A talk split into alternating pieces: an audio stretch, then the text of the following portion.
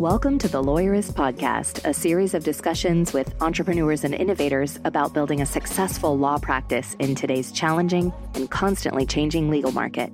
Lawyerist supports attorneys building client centered and future oriented small law firms through community, content, and coaching, both online and through the Lawyerist Lab. And now, from the team that brought you the Small Firm Roadmap and your podcast hosts. Hi, I'm Zack Glaser. And I'm Jennifer Whigham, and this is episode 411 of the Lawyerist Podcast, part of the Legal Talk Network. Today, lab coach Sarah talks to Nick Pleasance, a longtime labster, about transitioning from his private practice to a bigger law firm. And time to time, we like to have these labsters on the show, and labsters are the members of our coaching community. And we like them to explain things that they've learned in lab in hopes that you can also learn from them. Today's podcast is brought to you by Posh Virtual Receptionists Berkshire Receptionists, and Lawyerist Lab. We wouldn't be able to do this show without their support, so stay tuned and we'll tell you more about them later on. Zach, I just got back from Austin, Texas. You ever been there? Oh, yeah. There's a lot of loud birds. There are a lot of grackles keeping yeah. Austin, Texas weird. Long-tailed grackles. That was a really um, interesting moment for us when we were on a rooftop lunch. This was for our leadership retreat. Hmm. Our leadership team every quarter, we try to get together in person because we're a remote team. Mm-hmm. And we try to get together for one or two days just to plan for the next quarter and see how the last quarter went and just generally hash things out. It's they're very intense days. They're very long. But on our last day, we were on the rooftop of a restaurant and these birds were all over us. So it was interesting because I love the birds, but our operations director, Paige, has a bird phobia. So there was some screaming. Did you love those birds? I mean, grackles. Yes, like I the did. Grackles. They they're they're, they were bonkers, but I mean, not to sidecast that or like uh, to make this intro go sideways already, but they were great. They were like trying to get on our table. One was like on, almost on my shoulder. Not everybody loves that, but I'm right. basically a living scarecrow and I want birds to hang on me. Yeah. I mean, how many opportunities do you get for that? You know? Yeah. I, I give myself more opportunities than most, honestly. Right. I, I put myself in the path of birds just as a rule. So, what did you guys do there? Good. Other question. than attract birds. Other than attract birds. So we have a very, it's actually a very structured retreat. We use the EOS system, mm-hmm. which is from the book Traction by Gino Wickman. And it is a style of running meetings, running leadership retreats. So we start off by talking about our uh, you know, our best personal news of the quarter, our best business of the quarter, kind of like we do in our team meetings. Mm-hmm. Prior to that, we have populated an online board with issues that we think we need to discuss company wide, team wide. And then we do what we call IDS. We mm-hmm. identify the issue, we discuss the issue, then we try to solve it. And we do this for any issue that came up through the quarter that we might have thought of. And they can be all sorts of things. They can be personnel issues, they can be, you know, our email rates, they can be anything like that. And mm-hmm. then we spend the rest of the time planning for the future so we figure out what our future projects should be and what our KPIs should be for those projects, our key performance indicators. How will we measure the success of the projects? Mm-hmm. And we look at our three year goals and for the company and see are we. So it's a lot of talking and it's a lot of questions. And, you know, sometimes it can get tense and sometimes it's really fun. But there are long days where we try to see where the company is and where it should be going and if everything's in the right place. And if mm-hmm. it's not, how do we fix it? Mm-hmm. that makes sense? Yeah. And y'all leave for a day. Yeah. We get there in the like one day in the morning and leave the next day in the afternoon. Yeah. And so you're out of office. And yeah. the rest of us who are not on the leadership team are are here. And I remember one of the people saying to me yesterday, this is, you know, feels like Thursday. Because yesterday yeah. was was Wednesday. And it's because it was kind of crickets yeah. around here. But but it was crickets that we knew were coming you know we we had everything in order yeah. and, and all that. So like when our leadership team leaves we know that's happening. We're prepared for that. We know where everybody is and things are moving along smoothly yeah. with that. Well that was one question i was going to ask you too because you know after we have these leadership meetings we usually have oh, we don't usually we always have an all team meeting mm-hmm. within the week to just discuss kind of what we talked about where we see it going but as somebody who wasn't at the retreat, what do you find most helpful from your leadership team Because sometimes to me, I don't ever want it to feel like, oh, we go off to this mm-hmm. remote location and it's siloed. And then we come back with, you know, Wizard of Oz visions of how the company can be. And I don't think it is that. No. But what is the best way for us to give you that information in a way that makes it clear that you are the team too? We just happen to go and make some decisions. Yeah. I get excited actually about our oh. quarterly kind of all team meetings because we always come back with these goals and these visions. And I think that our team, we've done things. You know, we've not done some things, we've reached some goals. It's a good yeah. time to say, okay, what did we do? How do we adjust? And then it just gets exciting because we have things that we want to do in the future. And we have very, very capable people who are going into the the yurt and having the you know the the visions only and, a yurt. and kind of leading the ship. I mean like it, it's a team. And so yeah. having people come back and say okay well here's what we discussed and what we thought of and and the decisions we've made. Because i also you know prior to that you say we've got a list of of issues and, and things and i'm able to put stuff on that. Yes and you did. And we like talked about your like I remember it got brought up that Zach you're like, oh Zach has an issue on the board. Let's talk about that. Right. So it's not that I don't have a voice in there, but quite honestly, at some point you get too many people in a room, you're never going to make a decision. Mm-hmm. So you have to kind of limit it. And so I, I really enjoy when you guys come back and say, okay, well, here's here's the stuff that we were able to get through. Here's the stuff that we were able to to talk about. And but I think a lot of it comes from from trust. Yeah. You know, trusting your the rest of your team from both directions, you know. But honestly, I don't know exactly how the greatest way of presenting, hey, here's what we're doing in Q4 would be, but I think we do it well. We have the all team meeting and we we go through everything kind of the way that you do um, according to our book, according to the EOS book. Yeah. And talking about the good things, things that went well, things that went poorly, and the things that we're going to do better at going forward. Yeah. And I think you hit on something that I really like is that in these retreats, for example, you know, I'm the community director mm-hmm. and my department is community lab, but I'm not going there as this single person and I'm all community. I'm going there as an advocate for my team. Mm-hmm. And so that's how each team leader is, you know, they are just in some ways the spokesperson for what's going on on their team and they're bringing issues that their team brought. And that's how I really like to think these retreats. So it's not, I think, in so sometimes, you know, bigger companies or corporate companies, there might be this us against them mentality with leadership versus people who are not in leadership. But I just see it as I am an advocate for everybody on my team. I'm an advocate for the success of our team, but I'm also then the puzzle piece into a, our whole business and trying to make it healthy and trying to do my part with my team to make the whole business healthy. And that's helpful for me because mm-hmm. I don't like us versus them. No, and I think that that's that's not as healthy. You know, to me, that's not a way to run an organization. You yeah. know, it, it, needs to be like we're all on a team, but at some yes. point you have to have points of contact. You have to have places that, that come together because if if everybody talks at once, nobody nobody is listening. If we do everything right. that everybody wants to do, we're not going to get anything done. If we pull yeah. in different directions just as hard, we're never going to move anywhere. And so yeah. we have to make tough decisions and we have to kind of decide who who is in that that area. But for me, I go through Ashley. Yeah, she's our operations director, and that's that's your manager. Yeah, no, she's our our R and D director. Oh, I'm so sorry. Yeah, product director. Sorry, I yeah. just gave her a different role. I mean, she could probably do great in that, that yeah, position. Paige but, is, but Paige is doing wonderfully there. So yeah.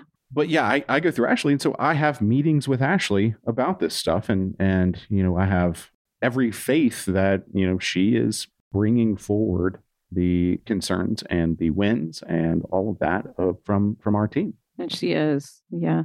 Thanks for letting me know. And it was a really good retreat, I think. It was really hot in Austin. I learned a new bird. And I think our all team meeting is in a week. So I look forward to dazzling you with what we got going. I look forward to being dazzled. And I yes. also look forward to being dazzled by Nick Pleasance in this interview with Sarah. Hi, my name is Nick Pleasance. I am an estate planning attorney at Oseran Hahn in Bellevue, Washington. I practice in elder law, estate planning, probate, guardianship, and some litigation.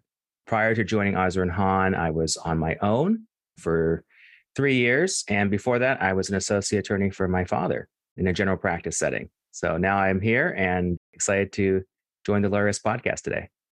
Nick, we're so happy to have you on the Lawyerist podcast today. It's been a long time coming.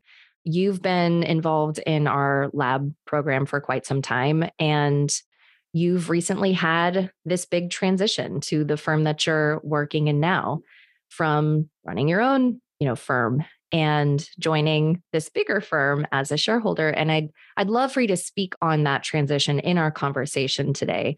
But first, let's go back to when you started Nick Pleasant's firm, why you started the firm, what was the vision and just how did that go early on for you? Yes. So I'm an entrepreneur by heart. I, you know, grew up with a lemonade stand, mowing lawns, you know, and at night I'd watch Shark Tank and I was like, yeah, I want to start my own business. So it wasn't a surprise when the opportunity came for me to have my own law firm that I took it. So I had worked for my dad for four years coming out of law school. And I enjoyed working with him. He gave me a lot of opportunities to try different things. But at the end of the day, I wanted to be the one making the decisions. And I really felt convicted that I didn't want to go work for somebody else. So when he retired in 2019, I had laid the groundwork. I had started talking actually with Stephanie Everett when she joined Lawyerist in the fall of 2018. This lab program was launching. So I actually joined Lab before I owned my own law firm but with the knowledge that my dad was in the process of retiring and, and very soon I would just spin up my law firm. So by the time I yeah. got going in the summer of 2019, I had Stephanie as a support, I had Lawyerist, and I really was able to just go out and launch my vision of having my own law firm. Yeah, that's super exciting. So you had been around Lawyerist for a while then before you actually joined and you kind of had an idea of maybe some of the support that you would need going into this? Yes. So I have been helping my dad off and on running his firm. It's funny, actually, when I was in college, I would fly back, you know, once a month. I'd follow his 941s. I would, you know, just help him with operations because he was not an operations guy. And in 2015, when I graduated from law school, we went to the Washington State Solo Conference and we met Sam Glover there. And, you know, I started hearing from Sam this idea of, you know, paperless office and, uh, you know, law practice of the future. And I said, okay, when I have my own law firm, I want to incorporate these principles into it, you know, cloud based first, you know, paperless first, and, and not have those as an afterthought. So, yeah, I was kind of in this lawyerist, you know, sphere for three or four years before I was launching my own firm. So you already had somewhat of an idea of what you wanted your firm to be and how you wanted it to run. So tell me a little bit more about that vision going in. Did it go as expected? Did you face any unexpected challenges early on into running your own firm?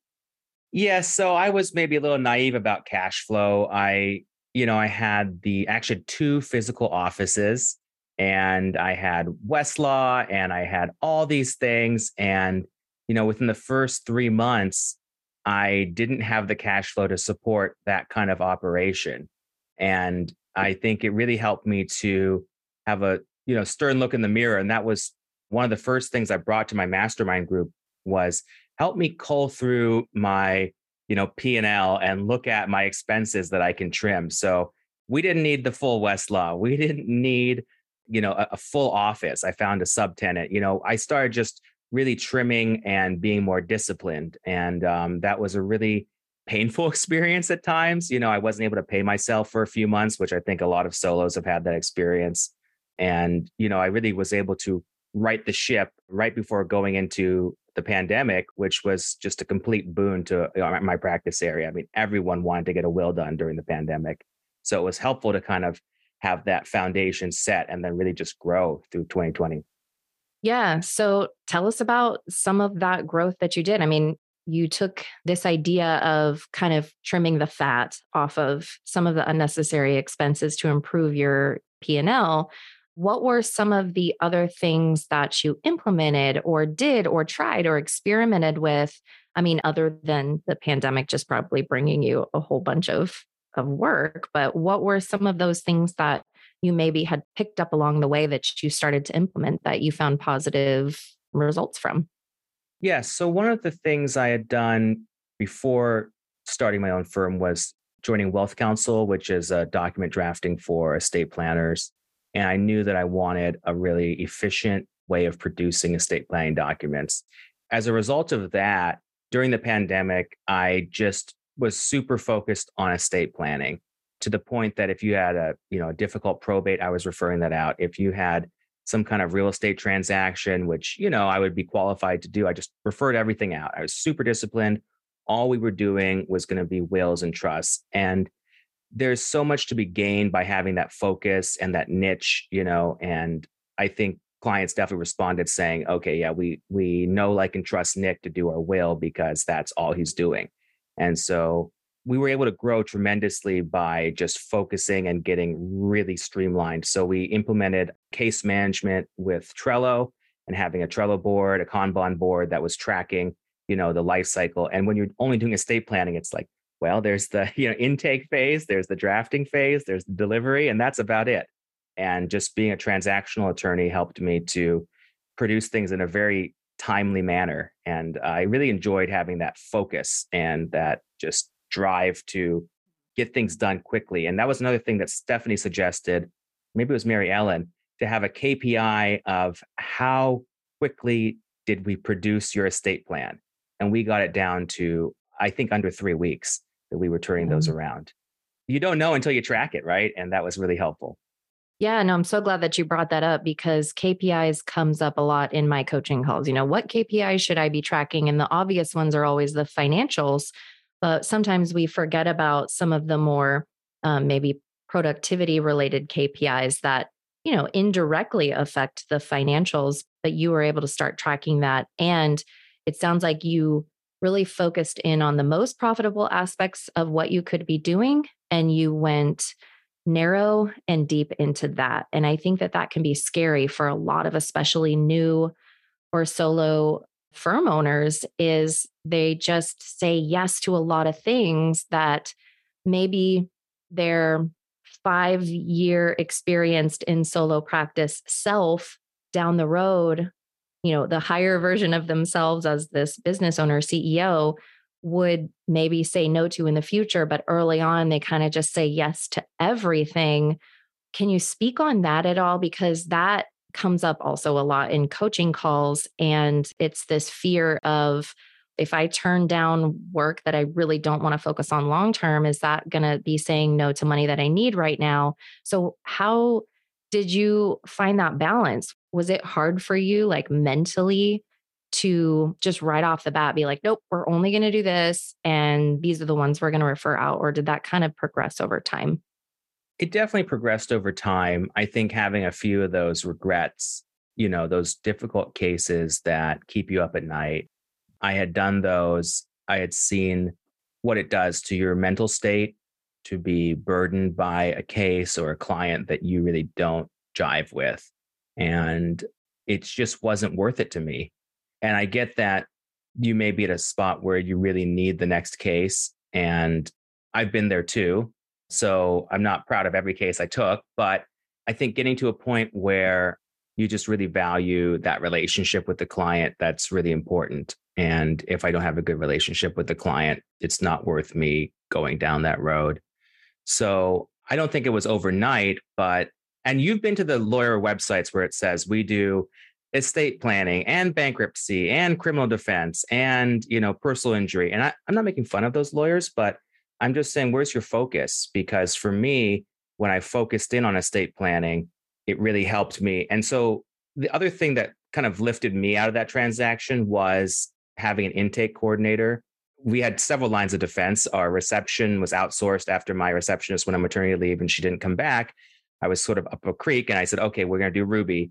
And I just told them, yeah, if it's not an estate planning case, feel free to tell them that's not a fit and don't even bother scheduling an intake call. And then they didn't always know though, you know, so you get some intake calls. But then the intake calls, I had my paralegal do them. And I gave him permission. I said, look, if it's not a estate planning case, you know, here's my list. If it's a divorce, give it to this person. If it's, you know, and so I never even talked to those people anymore.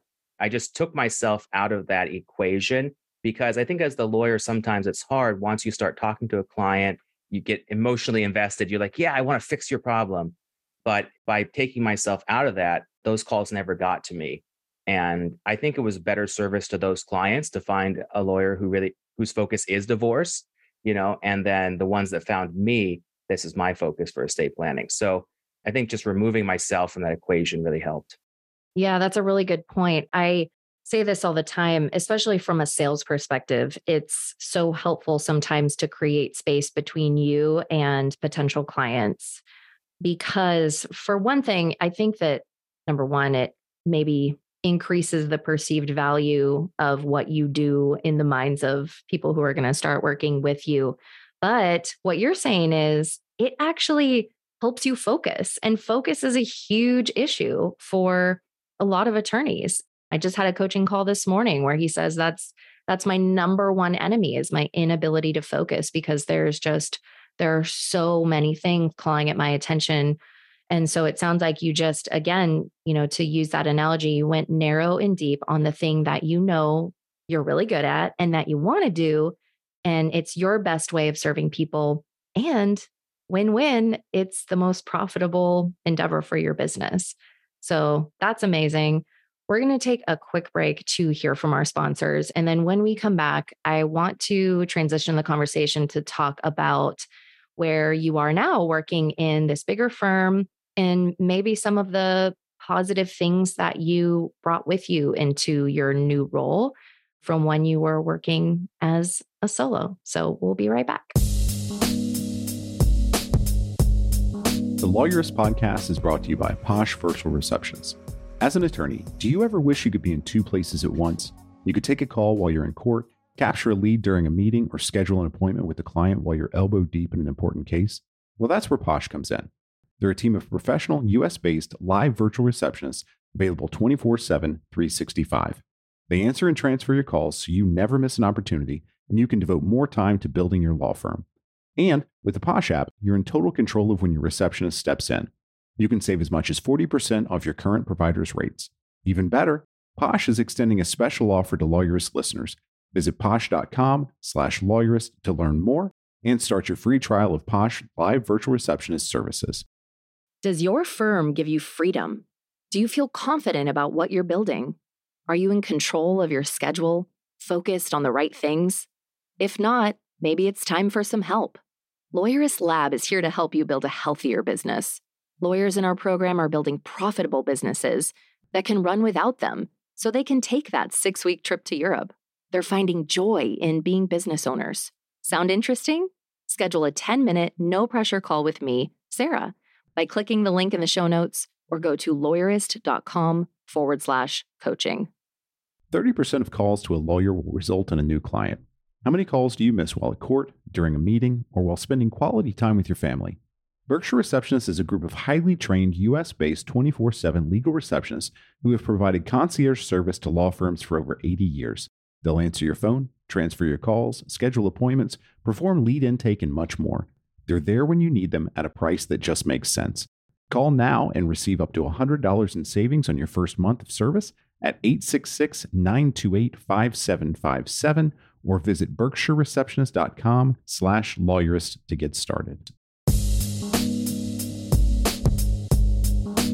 I'm back with Nick Pleasance talking about his transition from private practice to working as a shareholder in a bigger firm. And I think, Nick, I remember us talking maybe one on one or as a group back at Tech Show earlier this year about this. But we were really curious because I think you were either thinking about transitioning to this bigger firm or you had just made that transition. You'll have to get me right on the timeline. But if you look back between now and when you first made that transition, what positive changes have you brought with you into the new firm? In other, in other words, what lessons did you bring with you that you think have really benefited you in your new role? Yes, Sarah, uh, that's really great. So I had seen your tech show in Chicago in March, and I had been talking with this firm since late December of 2021, but my actual first day here was March 7th. So I was right about to start. And going in, you know, I was a little nervous being in a bigger firm, about a dozen attorneys, about a dozen support staff. And the biggest thing that I, I brought with me was my entrepreneurial spirit. And there are, you know, certainly great lawyers here, you know, maybe associates, maybe partners that are just grinders and they're doing the work and they're churning out really high quality legal work. And that's great. And they need somewhere, you know, firm to be at. And I'm not to say that I don't do legal work, but I definitely like the business development side of things. And as a solo, you know, I was 100% responsible for the business development. So bringing that into this firm and having a place where, you know, I can be helping not just my own practice, but also, you know, finding cases. And we had just talked about how I was referring out every divorce. I was referring out every real estate transaction. It's the complete 180 at this firm, you know. And so my brand in the marketplace, especially, uh, I have a satellite office up in the mountains, and that's a small rural community. And they know me, and they knew my father. They have all kinds of, you know, range of things. But here we have a dozen partners. Well, there's a divorce partner, and there's a real estate transaction partner, and now I'm not just referring everything out. I can help with business development for my practice and for my partner's practices. So that's a really fun way to be entrepreneurial in a larger firm. Yeah. So talk to me about that kind of business development that happens on a, you know, a day-to-day basis that you're doing now that's working. It's interesting. So I still have most of my estate planning going through my paralegal and he has a really detailed process for getting their questionnaire filled out and getting the you know intake calls scheduled with me and i won't talk to an estate planning prospect until they've given me you know at least some of their personal information but for other types of cases it's kind of all over the place. Some things come directly to me some things go to the paralegal but just figuring out is there somebody in the firm that can help you with this? So as part of that is just maybe having more conversations. So i try to i try to give the first couple hours of the day most days, unless like I'm doing something like this, doing a podcast or something. Otherwise, you know, from nine to 11, I'm typically looking at yesterday's, you know, emails and voicemails and saying, okay, these prospects, can I find a home for them in our firm? And then trying to marry those up. So that's really fun. I enjoy helping a, a wider swath of people and, and helping my partners and and just making that happen. So I'm spending more time doing that, but I definitely you know internally have the reward and our firm has a structure where you know i do get credit for helping a partner with a case uh, bringing the case in so that's been a different way to get you know compensated for my efforts not necessarily practicing law but also developing business yeah. And I think that that speaks to the opportunity that even solos have in sort of having that arrangement, maybe not necessarily in the exact way you do. Maybe it's not you know keeping business in the family so to speak but a lot of attorneys their main marketing strategy is relationships and it's getting referrals and especially if you are trying to hone in on a niche area of practice you're going to want to have a lot of good relationships with other people that you can refer out to because number one it feels good to be able to do that for clients who are contacting you and it kind of shows them your gratitude for them coming to you first, you know, or, you know, somewhere along the line they came to you. And it, you know, potentially will come back around and leave you with more referrals from even more attorneys who really start to recognize you as the expert in the thing that you do or in the thing that you're you're trying to do more of. So I'm curious. So let's like turn this whole my original question around which was what did you bring with you into the practice that you're at now from your own firm? Let's turn that idea around and let me ask you if you were to go back to owning your own firm and running your own firm, what would be some of the lessons that you think would benefit you that you would take from what you've been doing over the last few months? Yeah. One of the biggest takeaways I have being at the bigger firm is not worrying about the little things.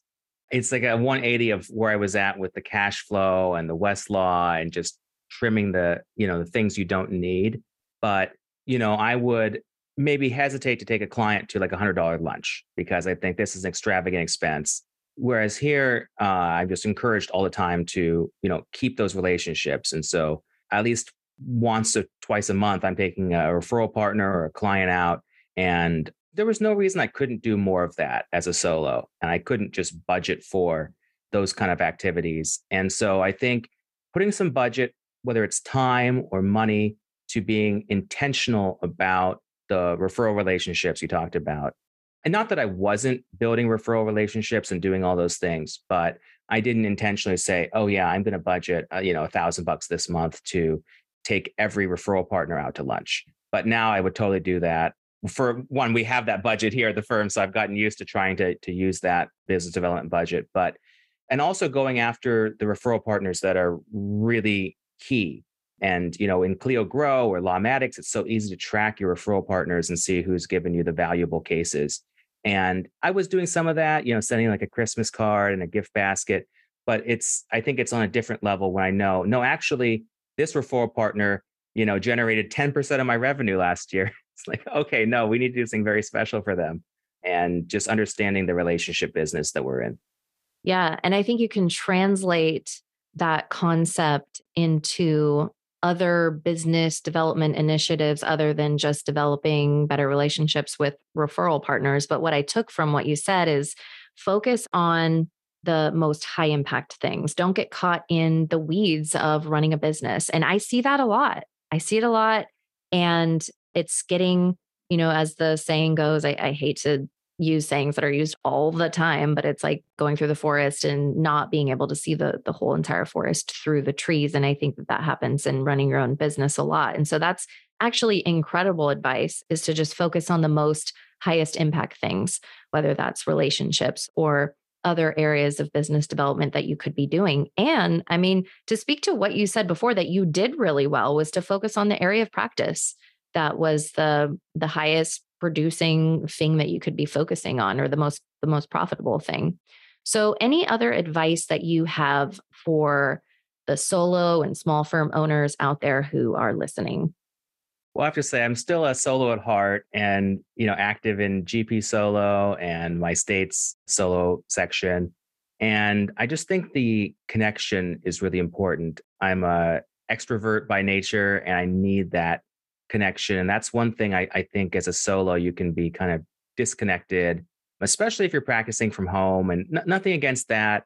But I think, you know, staying in your community. So if that's joining your, your state section or joining your, uh, your state bars practice area section and making effort to go out to those kind of events, I think it's really important to build your, your network, whether it's intentional or, or not intentional. I just went to we we had a Mariners game night for our state bar, and there was nobody on the guest list that I was meaning to say hi to, but it was just putting myself out there, you know. So I think being involved in your legal community, it is marketing, whether you think of it that way or not. And I think that you'll find the reward in that time if you if you put yourself out there and and make those connections in your community.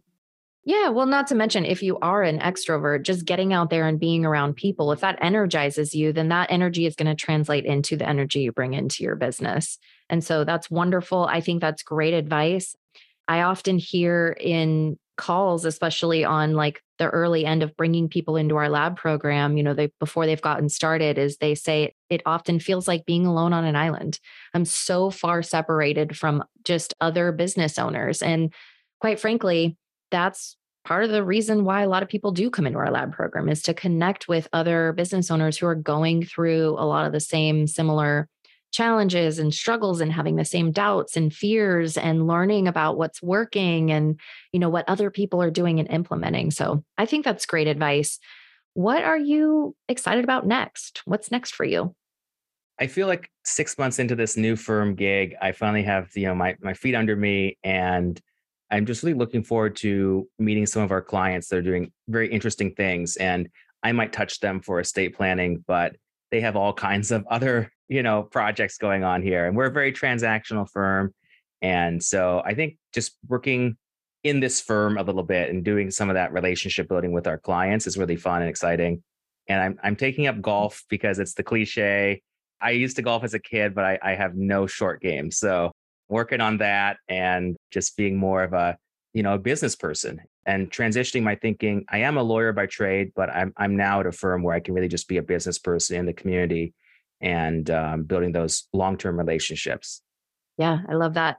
Well i hope that you come visit me in atlanta again and come say hi where i live. I live on a golf course so we can you maybe you can teach me a few things. I still have yet to have ever golfed on it so that would be awesome I love that you're also just enjoying things outside of work. That's so important, Nick. And you're doing such an amazing job. I'm so freaking proud of you. And I know our audience took so much away from our conversation today. So thanks again for coming on our podcast. This was a pleasure. I've been looking forward to for a long time, and I'm so happy to share with the audience. The Lawyerist podcast is edited by Brittany Felix. Are you ready to implement the ideas we discuss here into your practice? Wondering what to do next? Here are your first two steps. First, if you haven't read the Small Firm Roadmap yet, grab the first chapter for free at lawyerist.com forward slash book. Looking for help beyond the book? Let's chat about whether our coaching communities are right for you. Head to lawyerist.com forward slash community forward slash lab to schedule a 10 minute call with our team to learn more. The views expressed by the participants are their own and are not endorsed by Legal Talk Network. Nothing said in this podcast is legal advice for you.